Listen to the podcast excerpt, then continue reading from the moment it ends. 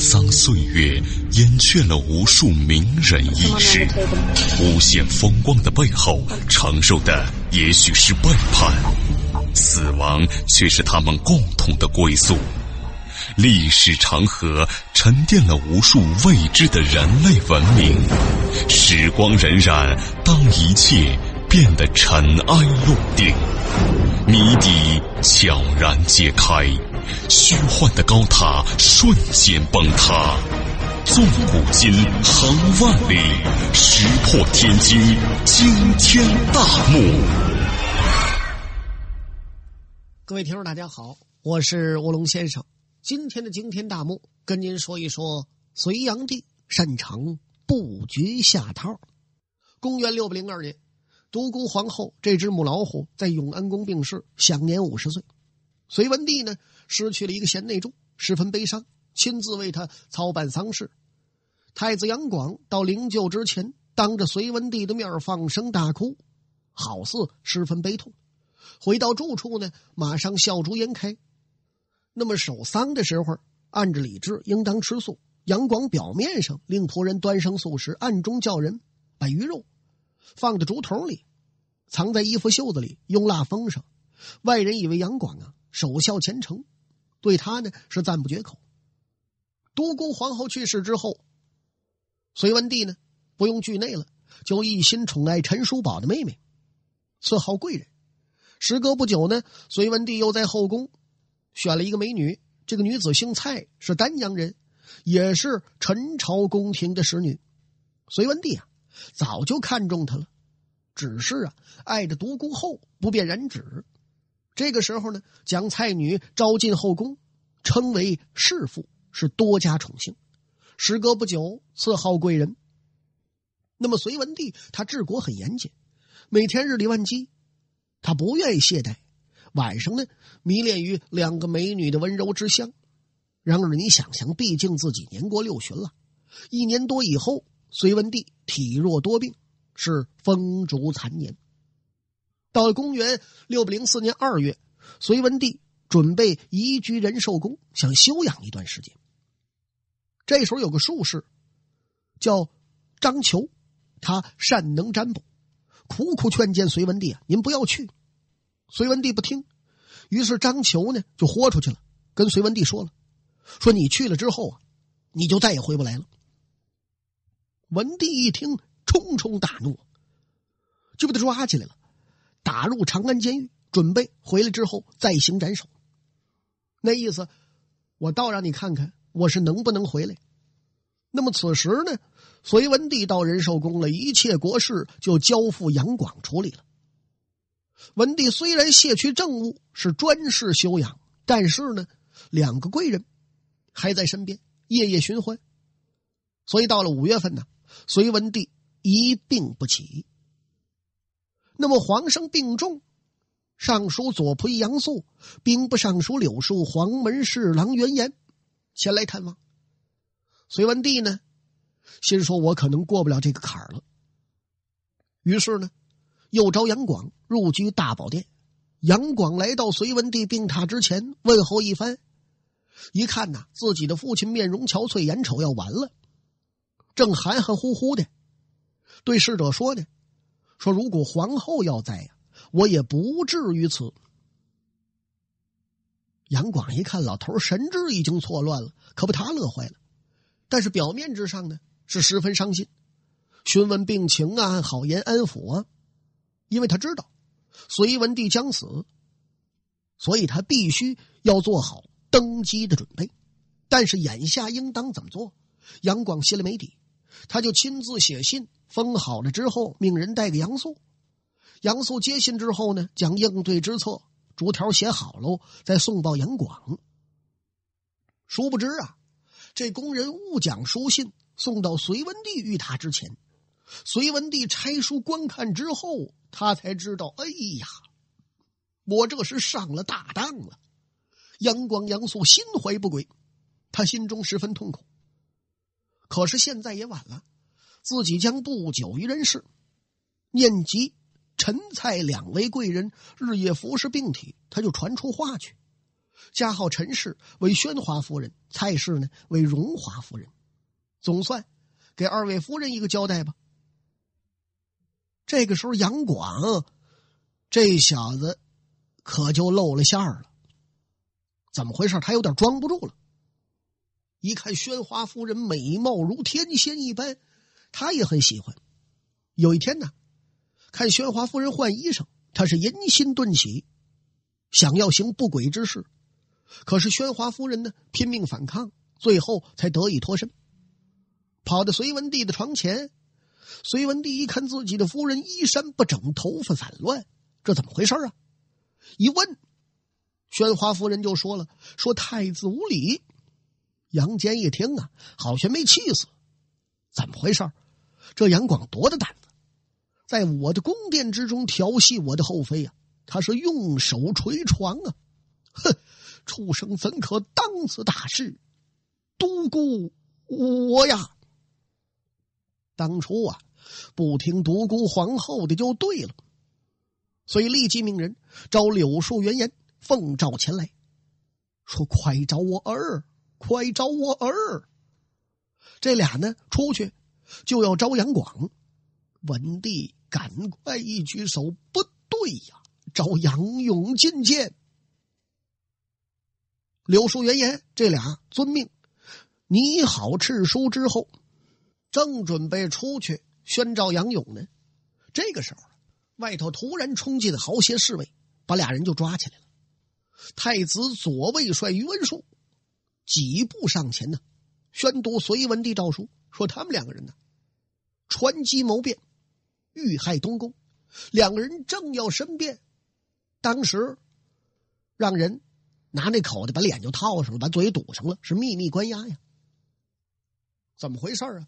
杨广调戏宣华夫人不成，他知道真相暴露，隋文帝必不相容，所以啊，赶快和杨素商议怎么办呢？杨虎一听完了，杨广说什么完了？你得救我呀！呃，这，哎呀，杨广一听，你得得说呀，想办法呀，什么办法都行。事成之后，我不忘你的大恩。杨素啊，咬着槽牙蹦出俩字弑父啊！杨广一听，对，马上召集东宫卫士，密令自己心腹张衡入寝宫侍祭，一有机会将隋文帝杀死。寻梦于文明之巅，探瑰宝之风华，感历史之迷离，经发掘之旷古，谜底在最后一刻被悄然打开，石破天惊，惊天大幕。张衡得令之后，进入隋文帝寝殿，见宣华、荣华二夫人在侧，他就命两夫人及其他侍女说：“你们退出去。”两个夫人也不好不听啊，执拗了一阵，但是呢，不起任何作用，只好起身离去。这个时候呢，杨广已经挑选了骁勇的弓弩三十余人，换上妇人的衣服，衣服里头呢，藏着木棒。就站在大雄宝殿的门口，代替那些侍女。乍一看呢，大雄宝殿的使女跟往日无异。张衡一看宫殿内外都是自己的人了，隋文帝在床上奄奄一息，就带几个人腾腾几步上前，先掐住隋文帝的要害，他使劲儿，哎，这么一攥，隋文帝大叫一声，昏厥于地。然后几个人抓住他的四肢，猛一用力，隋文帝吭都没吭一声，是顷刻崩亡。皇上死叫崩啊！这一天呢，就是公元六零四年七月二十号。据说当时宫殿上空乌云密布，电闪雷鸣。张衡呢，将隋文帝置于死地之后，外出禀报杨广，声称文帝驾崩。杨广、杨素等人进殿核查，见隋文帝已然死了。杨广呢，不准任何人入殿，又令杨素写遗诏，安排继位事宜。可是这玩意儿纸里包不住火呀。虽然杨广封锁消息，但是弑父的消息是不胫而走，传入到了宣华夫人的耳中。他又听说东宫的立足，控制了仁寿宫。他就想起自己揭发太子无礼这件事儿来了，心说杨广必定报复，所以吓得六神无主，如坐针毡。快到黄昏的时候，有一个内侍送了一个小金盒，说太子给宣华夫人的。宣华夫人一见小金盒，以为是赐死的毒品呢，吓得面色苍白，不敢接呀。内侍再三催促说：“您接着呀。”宣华夫人使出无奈，接过盒子，一看呐。小金盒外边啊，有一红纸封。他颤颤巍巍哆嗦着，慢慢打开金盒。他一看盒里边放着几个彩线制成的同心结，不觉呀，松了一口气。旁边的工人一看呢，也高兴了，说：“我们呢，死不了了。”宣华夫人这时候脸可红了呢，觉得很不好意思。坐下也不说话，也不致谢。旁边的工人七嘴八舌，他也劝个不停。什么意思？同心结呀！他竟然要娶自己的，虽然说不是亲生之母吧，按着辈分论，他得管人家叫母亲呢。可是最后，宣华夫人也收下了。这，你说这叫什么体统啊？内侍走后，宣华夫人心中是千头万绪啊。怎么回事呢？自己刚拒绝了太子的非礼行为，不想太子竟不计较，派人送来同心结，表达倾慕之情。自己不得已收下，那就表示接受太子的心意。但是怎么说这玩意儿好说不好听？毕竟，是文帝后妃，太子后母，这如何是好啊？宣华夫人在想着的时候呢，杨广接内侍回报说：“宣华夫人收下同心结了。”杨广可乐了，他心中很高兴啊。他心说：“大局已定，没有什么事儿了，何不找宣华夫人及时行乐呀？”哎，当天晚上明月高悬，杨广带着人来到宣华夫人殿中，左右传呼太子到来，这都走了。杨广呢，一看灯光之下。宣华夫人盛装出迎，欲说还休，羞羞答答呀，比白天的时候那更动人。俗话说：“灯下看美人，是越看越精神呐。”杨广嬉皮笑脸的就凑合上去了，说：“我倾心夫人已久，白日表明心迹，有失体统。今承夫人回心转意，收我政务，所以今晚特来见月，望夫人不要推却。”宣华夫人听完了之后，愁云满面，眉锁千秋，低着头也不说话。杨广伸手就把宣华夫人手给攥住了，宣华夫人就往回撤，说：“太子殿下，妾承先皇恩宠，以身相视。今先皇驾崩，妾理应守孝，方不为礼。还望殿下可怜贱妾，别让我一笑天下之人呢。”就是说，咱们俩不行。杨广一听，哎，哼，我想干的事儿就没有干不成的。希望夫人勿要一错再错，空负了良宵。什么意思？啊？你白天都跟我演了那么一出了，你想干什么呀？今晚我来了，你你还让我回去？明日我就是天下之主。谁敢说三道四？啊？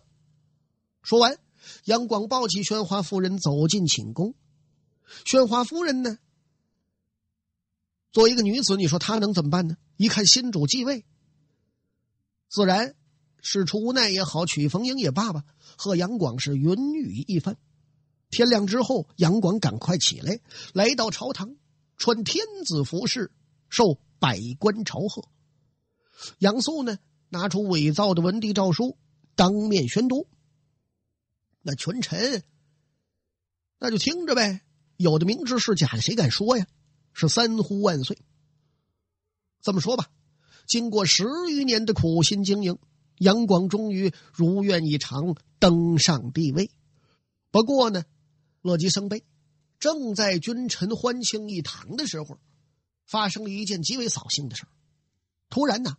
有人哭了，谁呢？杨广一看是忠孝王武殿章，杨广开始啊，以为他哭先帝呢，那就得安慰几句呗。不料啊，武殿章拿着哭丧棒，指着杨广，说：“你弑父淫母，镇凶之辈，是盗国害民的乱臣贼子，你是一个衣冠的禽兽啊！”杨广才登基呢，他图个吉利，也不便发作。为了显示自己度量，和还心平静气的和武殿章说话呢，说你有证据吗？武殿章一听说你杀父，这还用证据吗？只要百官瞻仰仪容，就可分辨真假。朕兄开棺验尸，记晓真相。淫母嘛。让宣华夫人上殿，是一问便知啊！杨广一听，哎，老爱卿啊，先父一入关开棺验尸，乃是有罪责之行为，在大殿之上审问宣华夫人，有损国威。武殿章一听，呸！此乃推诿之词。今天我要为先王好好管教管教你这昏君。这时候呢，于文树就出来阻拦了。为什么呀？他是给杨广抬轿子的，说武殿章，你不是有意栽赃吗？你难道要反叛朝廷吗？这哭丧棒感情不是接子杆做的，什么玩意儿啊？感情这玩意儿挺结实，一条棒子，啪嚓一下子。武殿章也是急了眼了，打的于文树头破血流。这时候杨广不干了，大喝了一声：“来呀！”将武殿章绑了起来，敲牙割舌，押下殿去，抄斩全家。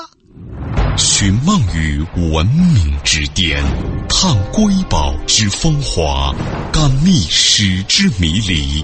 经发掘之旷古，谜底在最后一刻被悄然打开，石破天惊，惊天大幕。杨广当皇上之后，第一件事儿就干了这么个杀死大臣的事其实这个呀，只是个插曲，他主要想的是处死自己死对头杨勇。杨广呢，缴隋文帝之诏，赐死杨勇。杨约呢？带人到长安，当场勒死杨勇。杨广听说杨约已经杀死杨勇了，看见杨素之后非常高兴啊，说：“令弟是一个能担大任之人，干得干净利落，我从此高枕无忧了。”随后呢，杨广又命人削去柳树、袁岩的官职，把这俩贬为平民，让柳树到广东龙川，袁岩呢到广东的南海，这两个地方呢。在那个年代都是偏僻之地，其中呢，兰陵公主和柳树还是夫妻。杨广告诉兰陵公主：“你跟他断绝关系，重新改嫁。”公主呢誓死不肯，也不愿意再见杨广了，说：“你不是把柳树贬到龙川了吗？我跟他去。”杨广一听：“你跟他去，绝对不行，把他给我看住了，不让走。”最后公主忧闷而死。那么收拾好了身后事，杨广马上着手解决最后一个心结。谁呢？就是隋文帝最小的儿子杨亮。他在并州当总管，你别看岁数小，但是颇有才华。他统辖太行山以东，东至沧海，南到黄河，好大一片土地呀，共有五十二州。隋文帝呢，特别宠爱这个小儿子，特许他可以见机行事，不拘律令。而且呢，并州又是天下精兵所在之地，他又有这个见机行事的特权，皇上啊，皇上也得委拒他三分。这个时候，杨亮一看杨勇被废，杨秀获罪，料想自己也难保不被杨广打击，怎么办呢？先下手的为强，后下手的遭殃啊！他就准备反叛。那么杨广呢，与杨勇争太子位的时候，杨亮啊就和隋文帝说了：“说突厥呀十分强大，咱们呢以修饬武备。”隋文帝呢，对他的建议很支持。杨亮于是大发工艺，制造武器，又召集亡命之徒。他的属区之中呢，有士兵数万。除此之外，他还招了一批有奇谋的军师。隋文帝呢，曾经命令杨亮和突厥人开战，但打了败仗了。手下的将领呢，八十多人因此被免职，发配岭南。杨亮呢，以这些人是手下旧将，奏请留在并州。说您呐，就算看在我的颜面之上。隋文帝一听啊，儿啊，你身为藩王，应当服从朝廷之命啊，为什么私论旧臣呢？这不是破坏国家之大法吗？你听着，我一旦死去，你想妄动，马上有人征讨于你，就算你任用心腹，也无济于事。那么杨广呢，再派杨约杀死杨勇的同时。又派车骑将军屈突通带隋文帝的喜书，招杨亮赴长安。杨亮一看喜书，他就起疑了：怎么回事啊？隋文帝啊，任命杨亮出镇并州的时候，和杨亮有密约，说如果有喜书招你，这个赤字另加一点儿，又与玉林相符，你才能放心前来。那么此时呢，杨亮看这封喜书，赤书上没有一点他情之有变，就追问屈突通。屈突通呢，非常老练，啊，就回答杨亮的问话，始终他也没说实话。杨亮只好放他回去。屈突通一走，杨亮马上兴兵发难。杨广闻之，心说：“这还了得呀！你造反，我就得打你呀！”派杨素带兵出征征剿。那么杨亮呢？他毕竟年轻，虽然说养着不少亡命徒，也不是杨素的对手。很快就失败了，被活捉送到长安。那么群臣呢？上奏说汉王杨亮谋反，罪大恶极，当置于死地。杨广呢，却不允许。他觉得呀，这样反而会落下诛杀亲兄弟的恶名，不如换一种方式致死杨亮。我不杀你，我把你囚禁起来。哎，我把你圈起来，折磨他，让你生不如死。杨亮回来之后，形同囚犯，不久呢就忧郁而亡。杨亮一死，就再也没有其他人威胁杨广地位了。呵，于是杨广安心做起了隋炀帝。所以呢，有人认为啊，说人们习惯把杨广看作一个流氓，看作一个好大喜功之人，看成是一个无能的亡国之君。但是呢。持这种观点的人就说了：“说你们这么看杨广不对呀？为什么呀？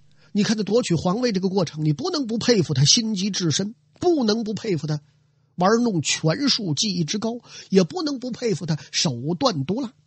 当然呢，这个佩服可没有褒奖的意思。另外呢，也有人说了，说杨广本来可以是一个好皇帝，如果他知道收敛的话，他知道体恤民意的话。”那就是另一番情势了，但是他没有上台之后大兴土木，挥霍民脂民膏。所以说，杨广的失败不在于他的权术，而在于他的权道。也就是说，他是一个有术无道之人。正是因为道的缺乏，让他为所欲为，在术的运用上充分发挥自己的想象力。权力的本质呢，是百姓赋予的，是为百姓造福的。违背了这条道。再好的权术也是死路一条。所以呢，有人说杨广的行为教训了一个人，谁呢？就是唐王李世民。李世民在总结隋王教训时说：“水能载舟，亦能覆舟。”这个水呢，指的就是老百姓；舟指的就是皇帝，就是权术的运作者。好了，各位听友，这一集的惊天大幕到此结束。我是卧龙先生。咱们再会。